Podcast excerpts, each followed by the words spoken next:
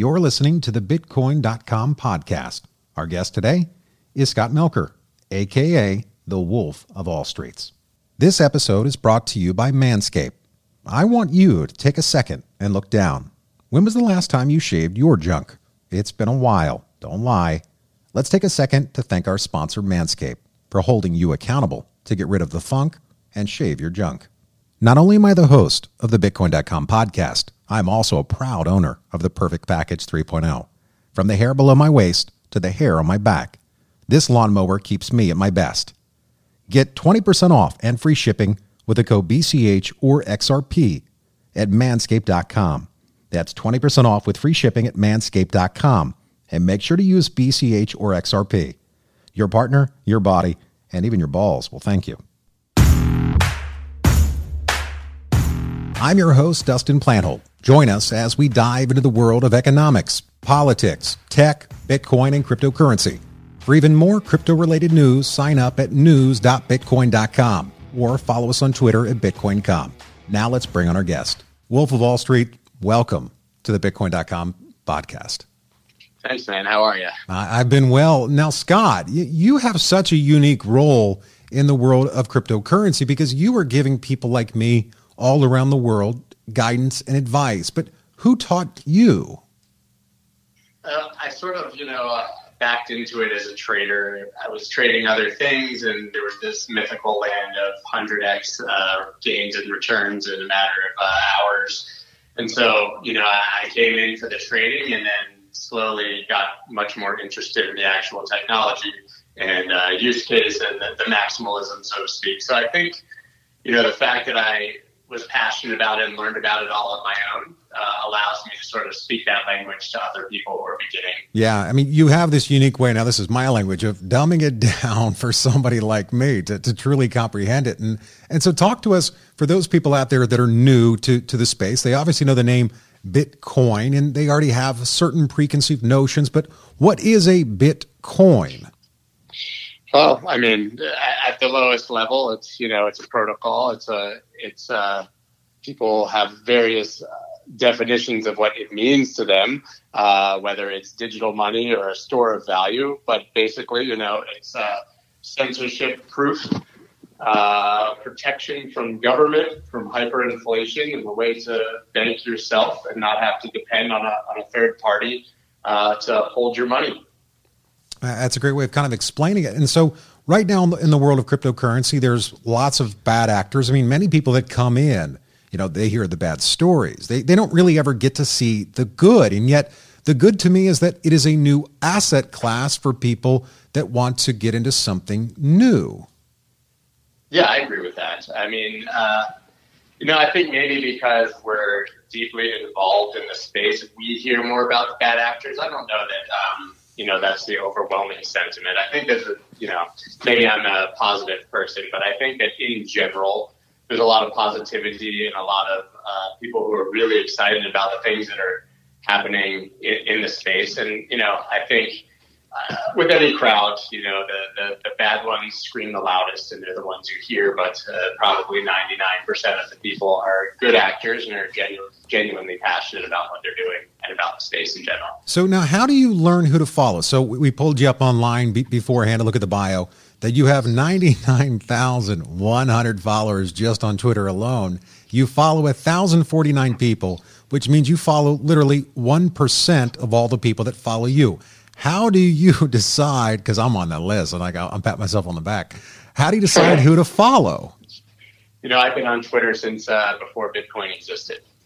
Um, you know, my music career was sort of how I initially built my Twitter account. So probably the first seven to eight hundred people that I'm following, and that's trimmed down from from more, are, are people from my quote unquote former life and, and my former career uh, friends and family and DJs and, and, stuff like that. So it's a pretty uh, tight list uh, of people that I actually follow in this space and engage with. I think, you know, as it goes, either you meet someone in person or you have some interaction and you're interested in it and you decide that that person, I guess, is worth following. But also, you know, the same people start to sort of appear in your timeline. You realize that they're trusted by people that you trust, and it's sort of this uh, you know, six degrees of Kevin Bacon thing where you connect with everybody in the industry, and, and you Yeah. can start to sort out, you know, if if somebody that I trust and know personally is following this person and doesn't think that they're a scammer, then that, I take that as gospel. Yeah, I mean, and that's the challenge. You know, when somebody that's been in the space for a while or that's new to it it is trying to figure out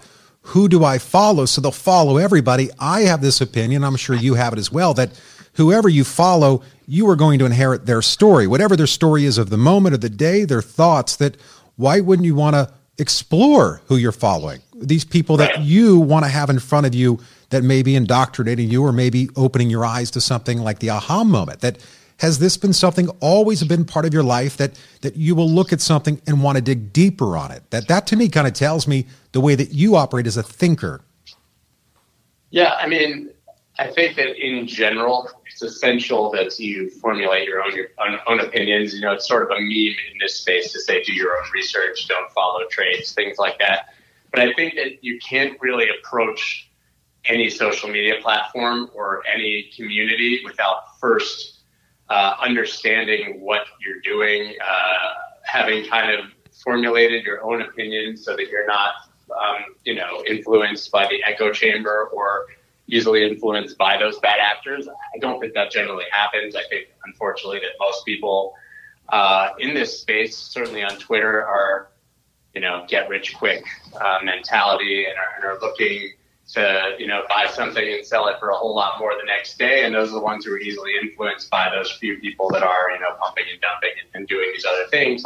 But I think that if you, you know, have the ability to think for yourself, know how to look at something through a skeptical lens, then uh, it becomes much clearer, you know, what what is uh, good and, and bad content. now that that's a great way of kind of putting it. And and while you are not a financial advisor at least i don't think you are i refer to you as my i call you my common sense advisor.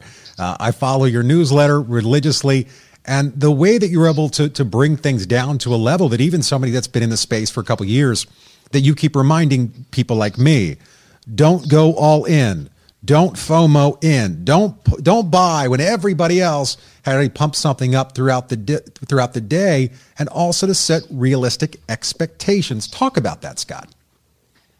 Yeah, I mean, everything boils down to a few points, as you just touched on. Certainly, if you're a trader, definitely if you want to be a part of this space, there are you know universal lessons, especially when it comes to how you spend your money uh, and invest your money, that are very obvious. And you just listed a whole bunch of them, but really, it comes down to uh, an understanding that um, you know you're playing with real money and that there's real risk and there's going to be real consequences if you make bad decisions and to respect your money and take those decisions very seriously. And even more importantly, you have to take ownership and responsibility for those decisions. No matter who you follow or who tells you buy this, buy that, you're the one who pushes that button.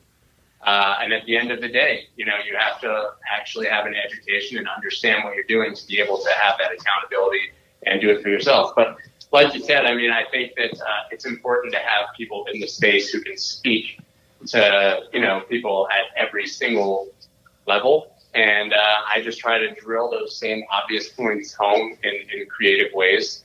And, you know, I'm just my personality, as I kind of touched on earlier. I mean, I'm very skeptical. I'm someone who I'm not the type to, you know, uh, post an article when I only read the headline. I like to actually dig in and think about things. And so, you know, hopefully that translates when I when I formulate my thoughts and share them with other people.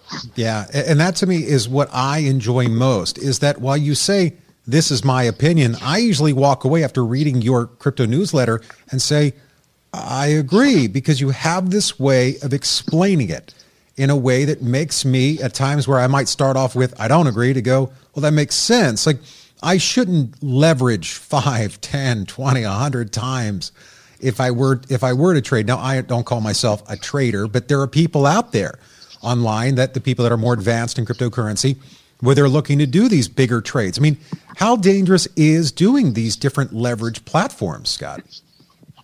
Well, there's a few risks, right? Leverage isn't inherently dangerous if you have a risk management strategy, right? If you're using 100x leverage uh, uh, versus 10x leverage or a normal spot trade, it really depends on where your stop loss is and how much money you're risking. So if you understand how to use leverage, it can actually be a very positive tool. Uh, it can eliminate counterparty risk, as you just touched on. You wouldn't want all of your life savings sitting on BitMEX, right? Because what if BitMEX goes down? What if uh, some sort of order that you didn't make triggers? I mean, these things happen. So by using leverage, you know, if you're a 10x leverage trader, you can have 10 times less money sitting on the exchange and 90% of your funds sitting in a hardware wallet. So that part of it is valuable. But more importantly, it's just a complicated instrument that is not for beginners. There's no need for it. You don't need it. What it does is generally encourage people to trade above their stack. That magically I can turn my $10 into a $100 into a $1,000 right? If I use 100x leverage, my uh, ten dollars is now a thousand bucks. Awesome. Well, it's not really, you know. Um, and so uh, it compounds people's losses much faster than it compounds their gains. Yeah, is probably the simplest way to put it. But again, they're you know leverages for advanced traders. They're complicated instruments. Uh, you have to understand what you're trading if you're going to put real money into it. Yeah, so they, but should, I think it's a generally an avoid. Yeah, no, that, that makes perfect sense. And and to the new people when they're coming in, they they usually first go straight to YouTube, or at least I only talk about my own story.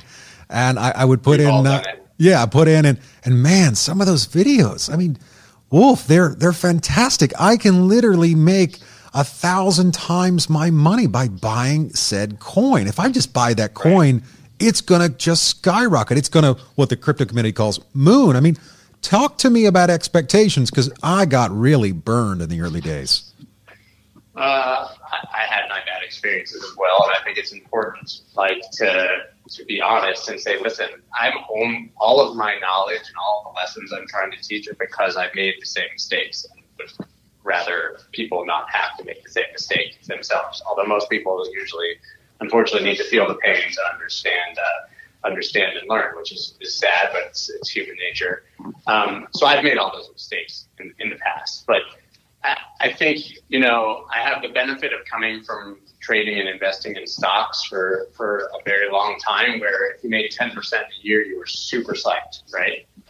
Yeah. you had a great year. And then over here, if you haven't made 10% within an hour of buying it, people are disappointed in crypto. And I think yeah. it's just, um, it's not realistic. It's, you know, you see these Robinhood traders doing it in the stock market, following Dave Portnoy, and it's kind of the same phenomenon now. You know, they, they walk into this bull market, everybody thinks they're a genius, and in the end, you lose it all and, and more. Um, so I think it's very important to say, listen, I'm super psyched if I don't lose money on this trade. Forget even how much you make. Like I'm really, really happy if I execute a plan and, and um, I, I, don't lose. That's where you should start. That's that's right? that's great perspective. So many times somebody look at they look at something and they go, I, I didn't get a, a 30% increase or, or I, I got a 1% loss or a 4% increase.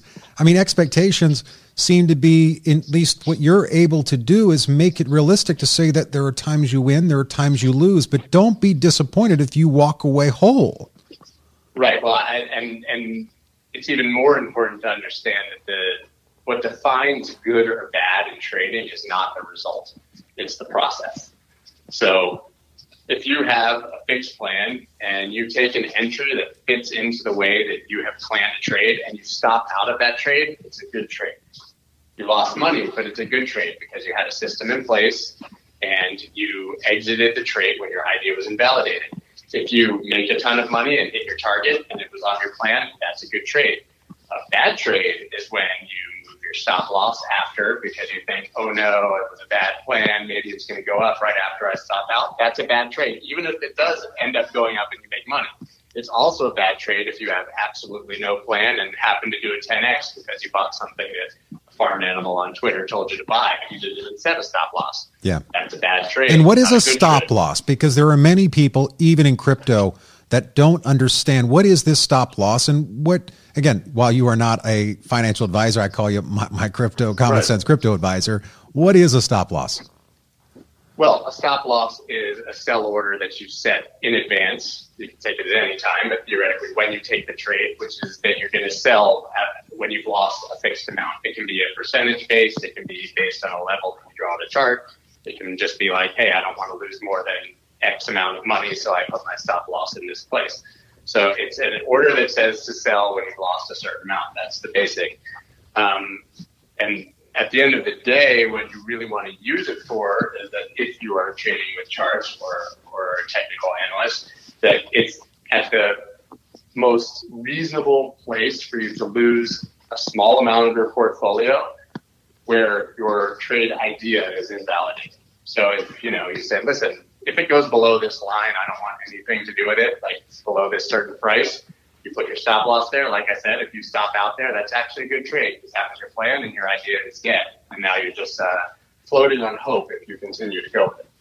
Right. And and so another thing that I really appreciate you about you, Scott, is that you have your own show. You bring on some super smart people around the world, which tells me that you want to keep learning that you don't just have this idea of i know everything and and that you really crave education. It seems that this space you know cryptocurrency blockchain digital assets whatever you want to call it, this space that it seems to offer unlimited knowledge.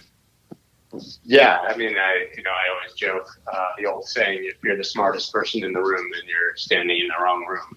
Um, and i've always believed that and i've always seeked out people smarter than me or, or, people who understand something better than I do to, to sort of increase my knowledge and, and, my awareness. And so definitely the best part about having my own show and the podcast is that I can call people who would probably never give me the time of day otherwise. that's is that all I have? Is that why you give me the time of day? Because I got a podcast. like that's such. no, no oh. hey, I invited you on mine. That's so, right. Um, so, um, you know, I love you, man. You know, yeah, of course. But I, I, really think, you know, like I can call someone and say, wow, man, I did a little research. What they're doing is awesome. And that person will sit and have an hour long conversation with me and basically just teach me what they're doing. Isn't that fun? Free. I mean, think about yeah, the education amazing. that you get for free that someone's going to tell you, look, I look at my crystal ball and, and here's what, from my lens, here's what I see. Here's where I, I think this space is headed.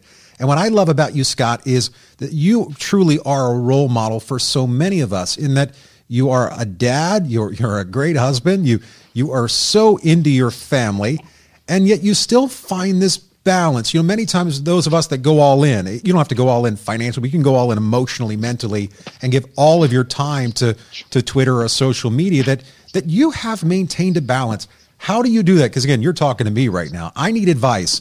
Uh, how do I find a balance? You know, I think uh, I can't remember the exact quote, but Jeff Bezos said something to the effect of not liking the term work-life balance because it implies that you have to choose one over the other at any given time.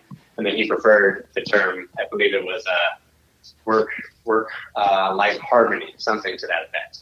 Um, you know, I think that's because of the nature of what I do. I'm very flexible in my scheduling. Obviously, if I have to do a podcast at a certain time, I have to. But I've crafted life, and I did it in music before, and it's just sort of always been my priority that when I need free time, I'm allowed to take it.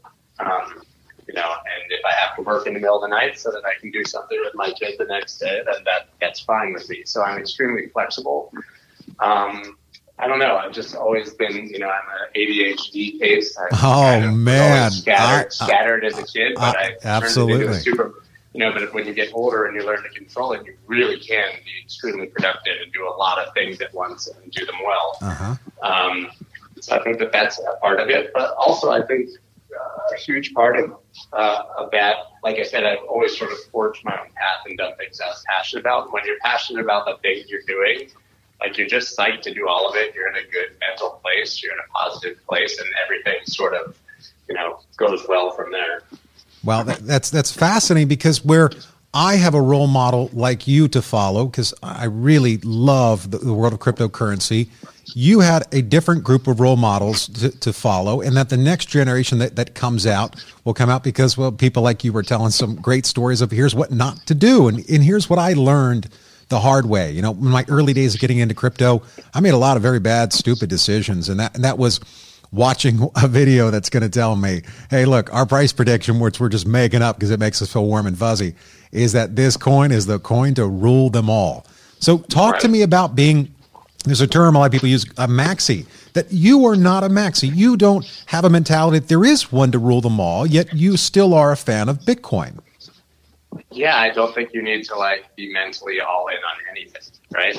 Um, and that Bitcoin maximalism reminds me of the tribalism, of, you know, sports teams, religion, nationalism, you choose it, right? I've just yep. never been this type of person. Like I said, I'm a skeptic to be all in on anything. I absolutely love the idea of Bitcoin. I, you know, uh, I love a hedge against hyperinflation, against bad actors, something that you know is easy to transact with without a third party. Being able to, you know, it's borderless. If you're walking across the border as a refugee, they can't steal your private keys from your brain, right? I mean, yep. the, the use cases are incredible, but I also don't want to necessarily live in a world where the U.S. dollar has failed and I need to live on my Bitcoin. So it's you know it's kind of a bit of a catch twenty two where you've gone full Mad Max when that plays out, and that's not necessarily the world I want to raise my children in that's either. So I think absolutely. it's reasonable. Yeah, so I think it's reasonable to like for everything to have its place and to be okay with that. um, you know, it doesn't have to be one ring to rule them all. You know, as you kind of alluded to, I think that. Um, you know, uh, I, I, would like to live in a world where um, everybody's doing well with whatever thing they're passionate about yeah. and pursuit. It doesn't have to be mine that wins. Well, well, well said. To me, I, I look at the, the world very, and that's why you and I we always connect really well. Is that I want everybody to succeed. Like I want people to do well in their lives. I want good people to shine and I want bad people to not be around so that the next generation learns from them. Like to me that if we can leave beyond leave behind a legacy of one that the next generation, our kids and their kids, then that is something that to me would be quite beautiful, which really then leads into the question that most people outside of crypto, they, they hear a lot of bad stuff. They, they do. They hear occasionally now coming from the United States and, and I am a supporter. I love I, it doesn't matter who the president. Like I support my president, but there is a lot of negativity around specifically Bitcoin, and and yet you do not sound like an anarchist. You do not sound like somebody that is anti-government that wants to take down a currency. So how do you find that balance when you see? I see the opportunity in Bitcoin. I think it's amazing, or in cryptocurrency, in the way that it's scalable, in the way that it brings transparency to a system. And yet you are not like what most people assume people in crypto are. Yeah, I guess it's again sort of about that harmony and balance um, that we were talking about before. I just, you know, uh, I think that everything bad that happens will, will pass and it'll get better. And that's how the world is sort of Isn't that how we learn? Isn't that how we it learn, is. Scott? It's how we learn, and uh, you know, like um, the things I'm passionate about, passionate about. I think you know, social change and, and, things that are important to me. I think that those things are on a generally on a continuum that generally trends in the right direction. Well, so absolutely. Even if you don't agree with your politicians at the time, you can still understand that you know there's bumps in the road. You can look at any uh, any chart of any asset that's gone up over time and see where it had these horrible moments. You know, sure. the Great Depression. The Great Depression is a blip on a Dow Jones chart if you zoom out all the way, and I feel that way about you know certain politicians and, and, and moments in history when yeah. unfortunate things happen. I really think that the world always trends in the right direction, and you know, hopefully, uh, your timing is good where you don't spend too much time when it's trending down. You yeah, know, that's it's a really great perspective. And I think about that a lot right now. Yeah. Uh, with regard to COVID, of course, not because of me and my kids, because I know that there will be a time when you know my kids are one and five. My five-year-old just sucks, but when she's ten, hopefully it'll be an afterthought. And my one-year-old probably will never know what happened, right? But my parents, you know, my dad's about to have his 75th birthday. He's immunosuppressed and he's stuck in his house for an indefinite amount of time. And so, if you had that timing and you're a baby boomer and this is happening when you were supposed to be in, you know, sort of this amazing time when you, your your finances are settled, you have free time to do things, you can spend time with your grandchildren, and all of a sudden you can't. I think that's really like an unfortunate and, and, and, terrible thing. So a lot of it has to do with timing, but you know, over time, I think things do always improve. Yeah, I, I agree, and it also has a like there's a mentality, and I challenge every listener out there that is in a position to actually make this space better, to find solutions to the problems. Because if you look over many, many decades, there were groups of people around the world that, that knew how to uh, create fake currency. They had printing machines and they had experts around the world that then the next group of people said, all right, we're going to figure out the solution so they can't keep doing this. That become part of the solution, not part of the problem. Right, and I think that it's interesting because you know certainly with proof of stake and a lot of different things about uh, cryptocurrency really do solve that because um, you know these networks are built in a manner where it really does behoove people to act in the interest of the network, right? Even your own self-interest lines up with being a good actor if you're a node or a validator or whatever. If you act badly, you lose the money that you're staking. So, on a very personal level, you're encouraged to act well, and that helps the network who acts well. So, it's this incredible experiment where the self interest actually lines up with the interest of uh, the group as a whole. And I think that that's one of the most interesting value propositions of crypto in general. And I think that that's something you just don't see anywhere else. It really does not encourage bad acting. If you act badly, you will end up losing money. It's a very selfish thing, but uh, it's very hard to take advantage of. Yeah, well said. So, Scott, how do we find the wolf? How do we find you? I'm at Scott Melker, S C O T T M E L K E R on Twitter, and basically you can find everything you need to know about every part of my life on my Twitter account because I'm overly uh, transparent and, and honest, probably. So, you know, the newsletter, the newsletter and podcasts are all, all linked there, and and that's you know sort of where I. Uh, expand my thoughts because Twitter is such a limited platform for really, you know, sharing your whole thought as opposed to just your hot take. Absolutely. And I, again, to the listeners out there, this to me is the expert's expert. Scott is who I look to uh, for my own counsel of the, hey, give me the common sense here. Like, because I hear and I read a lot of things. Scott, what would you do and why would you do it? And that's what makes the Wolf of All Street so absolutely incredible. Scott, thank you so much for coming on the Bitcoin.com podcast. And thank you. You always uh, make me feel extremely good. You're like uh, it's like an ego boost for a week every time. I talk uh, well, well, like trust. You're like my. If I'm your common sense, then you're my psychiatrist. So Is that how you see it? Combination. Well, I'll leave you with this: trust and respect. They're always earned, and you've earned mine. Thanks again, Scott. Thank you. Bro. You've listened to another episode of the Bitcoin.com podcast. Subscribe at news.bitcoin.com, where your journey begins.